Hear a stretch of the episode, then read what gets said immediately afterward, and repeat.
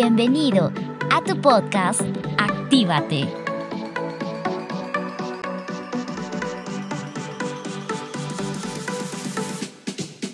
Hola, hola amigos, ¿cómo están? Mi nombre es Emily y es un gusto poderles dar la bienvenida en un episodio más de este podcast de Actívate. Pues esta vez vamos a estar hablando sobre el tema de sentirse capaz el poder de creer que puedes lograrlo.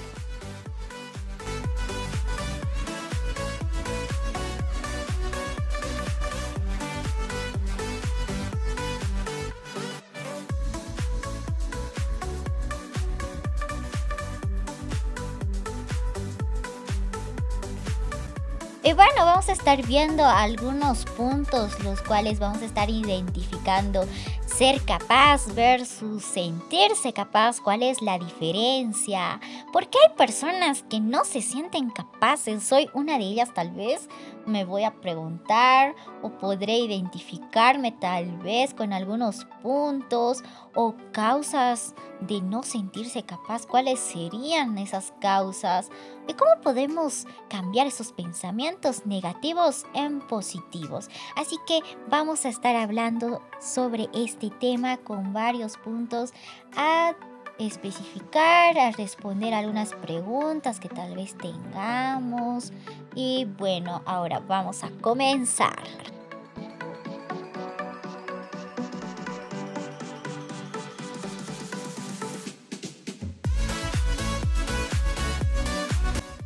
Sentirse capaz. El poder de creer que puedes lograrlo. Ya en la Grecia clásica, los sabios pues nos decían que conócete a ti mismo era lo más importante, era el principio, eh, lo esencial para entenderse y sentirse capaz. Vamos a comenzar con este punto, el ser capaz versus sentirse capaz. Y con una definición un poco más científica, pues biológicamente todos los seres humanos nacemos con un potencial para ser capaces. Pero en este camino también es cierto que el grado de ese potencial varía en función de la carga genética que hayamos heredado. Habrá personas cuales podemos identificar que son más capaces de resolver problemas matemáticos y en otros casos hay personas que pueden dedicarse eh, y tienen más probabilidad de ser capaces en cuanto a los deportes. Pero eso no es la cuestión que vamos a hablar, así que el asunto, eh, para ponerla en ejemplo, es que todos podemos ser capaces de hacer las mismas cosas en un cierto grado que vamos a ir identificando a lo largo de este tema. Y nos vamos a hacer la primera pregunta. ¿Por qué hay personas que no se sienten capaces? ¿Qué es lo que pasa? A ver, aquí es donde entra un juego de la autopercepción. ¿Cómo te percibes tú mismo? Concretamente a lo que vamos a llamar actitud ante uno mismo. Y nos vamos con la siguiente pregunta. ¿Qué es la actitud ante uno mismo? A ver, vamos a definir cómo cuando una persona reflexiona sobre sí misma o alguien le está hablando de ella misma, se, se activa en ella una actitud mm, esencialmente que se denomina actitud ante uno mismo, donde mm, la persona se va a describir como es y también en su manera de expresarse, manera de actuar, manera de sentir y de pensar. Y dentro de esa actitud Existen dos emociones que son de gran importancia. Pues vamos a hablar de la sensación emocional de capacidad y la sensación emocional de valía. Como primer punto, la sensación emocional de capacidad. ¿Qué es? Es la percepción que tenemos respecto de nuestra propia capacidad para realizar cualquier cosa, cualquier actividad, cualquier eh, propósito, objetivo que nos planteamos. Entonces esto genera sensaciones que van desde sentirse muy incapaz de poder lograrlo, poder, poder realizarlo, hasta sentirse capaz de que uno mismo sí pueda realizarlo, si lo logre y es esta dimensión lo cual popularmente pues lo podemos llamar como seguridad en uno mismo o confianza en uno mismo. Así que por otro lado también la sensación emocional de valía va a corresponder lo que comúnmente se llama como autoestima. Así es como definimos esta sensación de lo emocional de capacidad y la sensación emocional de valía. Los cuales son muy importantes, ya que al hablar de esta sensación emocional de valía, que es como se conoce como autoestima, la autoestima está relacionada con la sensación de cuán valiosos nos sentimos y por tanto de cuánto calculamos que merecemos que nos estimen o cuánto nos valoramos, cuánto nos valoran los demás, cómo es lo que sentimos en nuestro interior. Por lo que eh, nos referimos a sentirse capaz, a pesar de que ambas dimensiones que estamos hablando tienen una relación muy estrecha. La relación emocional de capacidad es la base para sentirse capaz. Nosotros eh, somos los que decidimos con qué eh, colores pintar un cuadro, cómo nos vamos a vestir, qué es lo que vamos a decidir de acuerdo a nuestros gustos. De igual forma ocurre cuando mm, nosotros nos sentimos capaces de realizar algo. Las situaciones ah, pues son neutras, o sea, nosotros, nuestra percepción de nosotros mismos hace que provoquen cómo consideramos esa situación o cómo vamos a ser capaces de enfrentarlo, de, eh, la forma de actuar, de sentir, de pensar hacia una cosa. Entonces, nosotros somos los que vamos a interpretar y poner, dar esa percepción las cuales también vamos a estar identificando las causas de no sentirse capaz. ¿Por qué podría ser? ¿Cuáles son las causas? O Mm, nosotros nos ponemos tal vez esas trabas de decir, pues no voy a probar ese examen porque no, no puedo, porque me ha ido mal todo el semestre, o debería cambiar de actitud, debería ser diferente también, puede ser otra causa que nosotros pensamos, y si no le gusta, ¿qué pasa por ahí? No, no le gusta, mejor no me arriesgo. O como que tal vez me salga mal y si me sale mal, pues ya, ya estoy perdido y no lo voy a volver a intentar. O otra causa también, nunca lo voy a conseguir, así que para qué lo intento. Y son pensamientos negativos que solamente nos ponen trabas, nos ponen como unas paredes, unas murallas que mm, hacen que tampoco intentemos en algo que nosotros queramos realizar, o algún proyecto, alguna actividad. Y esas cosas son las que pasan al no sentirnos capaces por esas causas que nos limitamos en nuestra mente. Ahora, estos son algunos ejemplos de los que hemos podido mencionar, de los llamados pensamientos automáticos negativos. Pues estos pensamientos se caracterizan por ser irracionales, o sea, no se sienten, no se sustentan en nada así tan objetivo que podamos ver tal vez, eh, o son automáticamente que nos vienen a la cabeza y decimos, lo primero, pensar negativamente, no, tal vez no me salga bien. O también puede ser involuntarios, que no se pueden controlar. O sea, ya estamos acostumbrados siempre a pensar primero lo negativo, lo malo que puede pasar. Y ya, o sea, si queremos lograr algo, si nos ponemos un objetivo y nos ponemos esos pensamientos de, y si no lo logro, y si me sale mal, y si no puedo, y si algo sucede y no logro terminarlo, pues ya es involuntario, porque a veces ya nos acostumbramos a pensar primero lo malo y después ser positivos y decir, oh, tal vez me puede ir bien así, pero eso debería ser lo contrario, primero pensar positivamente y después ver qué es lo que puede suceder. Ah, también pueden ser difíciles de obviar, digamos, sí, obviamente. Puede ser que eh, ya estamos acostumbrados y que esa costumbre ya nos lleve a pensar primero en lo malo Entonces es medio difícil a veces cambiar eso de la noche a la mañana, ¿no?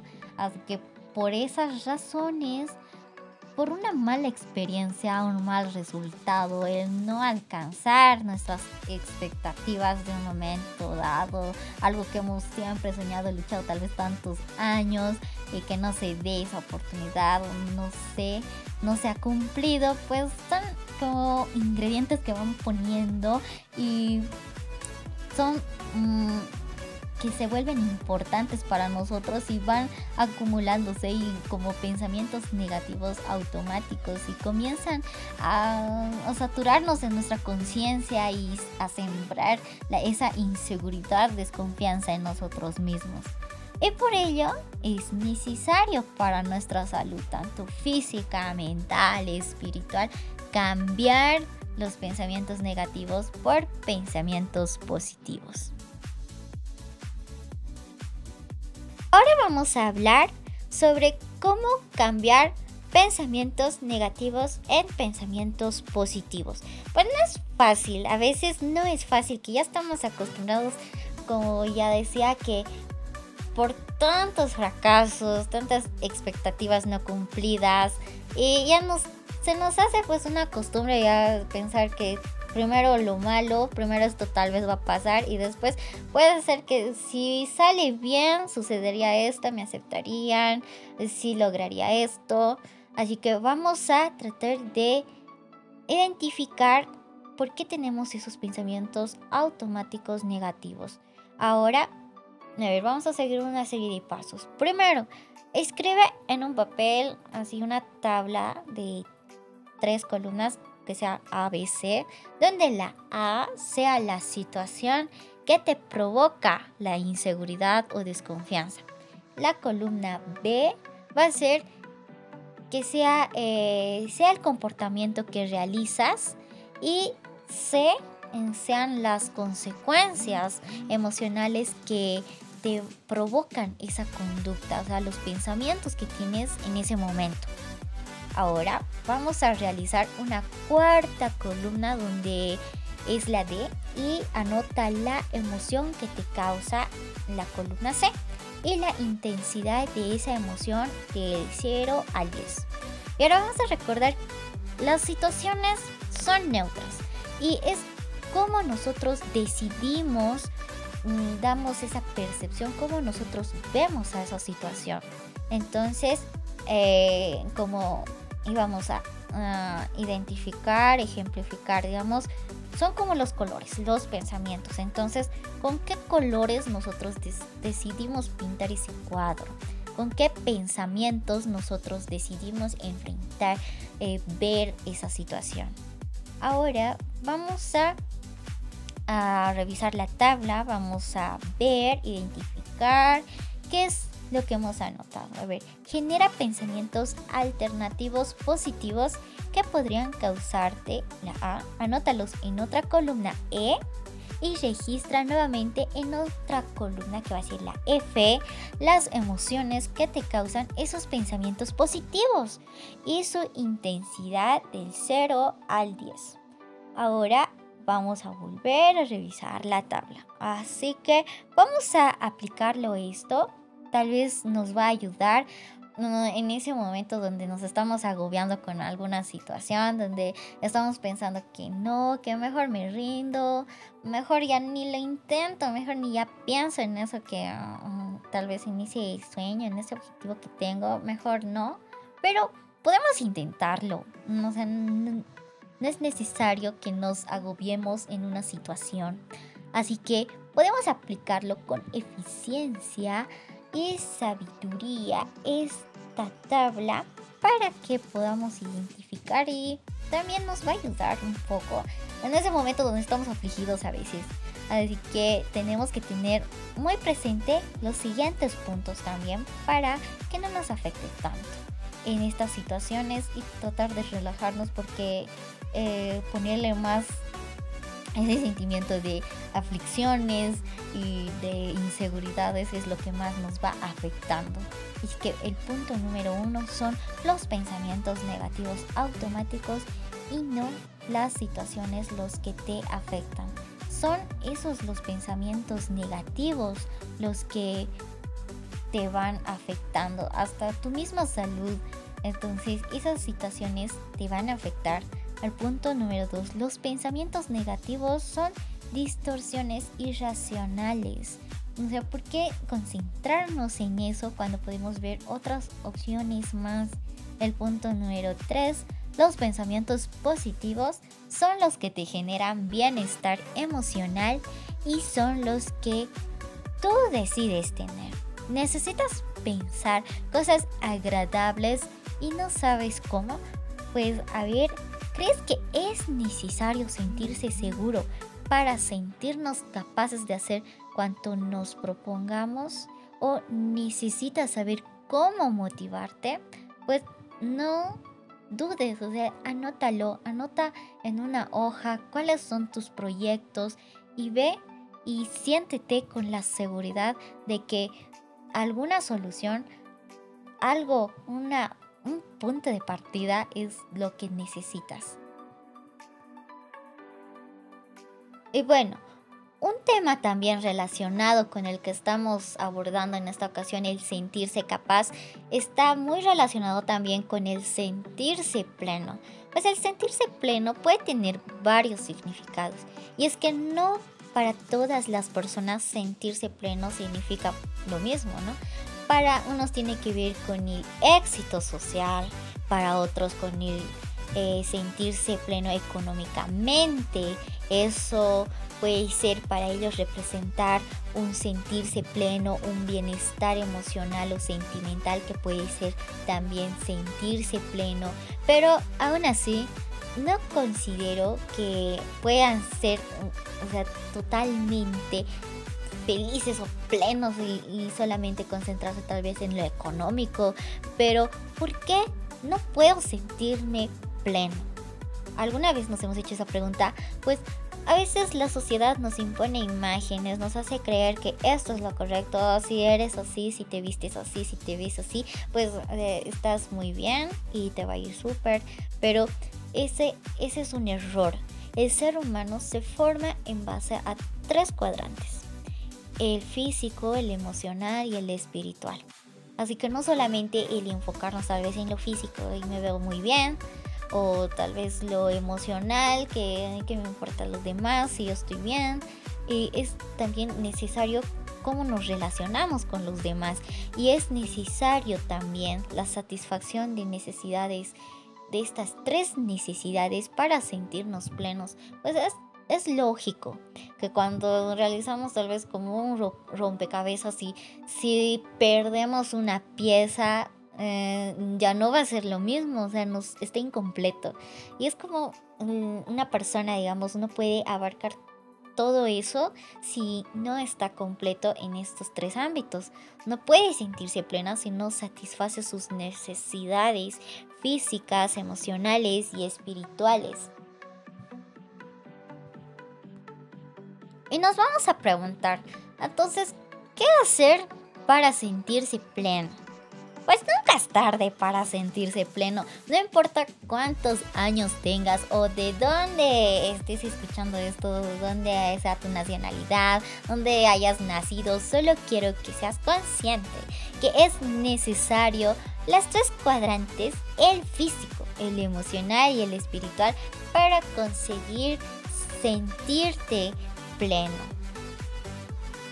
Y así como hemos hablado de varios puntos, pues uno de los puntos muy importantes es conócete a ti mismo, como ya lo habíamos dicho a un principio. Solo así podrás empezar a buscar tu plenitud. Otro punto también es pregúntate, ¿qué es lo que realmente te importa? Así como aprender, digamos, algo que siempre ha sido de tu interés, conocer o tú sabes cuáles son tus valores, qué realmente te motiva a vivir, qué es lo que te motiva tu familia, tal vez tus estudios, eh, también tener relaciones cercanas con tus amigos, pues convierte tus deseos en metas y alcánzalas. No olvides que un fallo no es o sea que ya me rindo, nunca más voy a poder, sino es una oportunidad para aprender, para conocerte más tú mismo, deja los lados tal vez materiales, eh, tal vez has gastado mucho en aquello que tal vez no te ha resultado, pues estos pueden volver, puedes volver a trabajar, puedes volver a tener económicamente y intentarlo de nuevo. Y sea curioso, experimenta todo cuanto desees. Eh, te va a ayudar en tu proceso de conocerte, también de valorarte, qué es lo que te hace sentir bien. A veces nos dejamos llevar por la rutina. Pues trabaja en aquello que mm, tal vez has tenido la curiosidad de conocer alguna vez y por supuesto que nunca te rindas. Y recuerda que el mérito no está en el que nunca falla, sino en el que tiene fuerzas para volver a levantarse. Así que a activarnos, queridos amigos y amigas. Bueno amigos, creo que este tema ha sido muy importante. Ah, además que estamos ya casi a medio año en el cual yo creo que muchas veces planeamos, nos ponemos objetivos a principios de año que esto lo vamos a lograr y también ponernos metas a corto y largo plazo y el sentirse capaz de poder creer en uno mismo que puede lograrlo es tan importante ya que a veces cambia de rumbo las cosas, no salen tal cual hemos planeado, pero eh, lo importante es que no no caigamos en esas causas de por qué nos podemos sentir incapaces y preguntarnos, ¿por qué estoy sintiendo esto? ¿Qué es lo que pasa? Si tengo una motivación, ¿cuáles son mis motivaciones? Entonces, yo creo que también el sentirse pleno es uno de los puntos que abarcan también para poder cumplir. ¿Cuáles son? El físico, el emocional y el espiritual. Así que queridos amigos y amigas, espero que este tema les ayude mucho y compartanlo con sus amigos, con sus familiares, que es lo que estamos viendo a lo largo de estos meses que han pasado, si ya hemos logrado algo, si esa esa meta, ese propósito, esa actividad, ese proyecto está en marcha o qué es lo que está pasando si no he dado el primer paso o algo se ha estancado en todo esto. Así que vamos a recordar que el mérito no está en el que nunca falla, sino en el que tiene fuerzas para volver a levantarse. Y bueno, nos despedimos hasta un próximo episodio de este tu podcast, Actívate.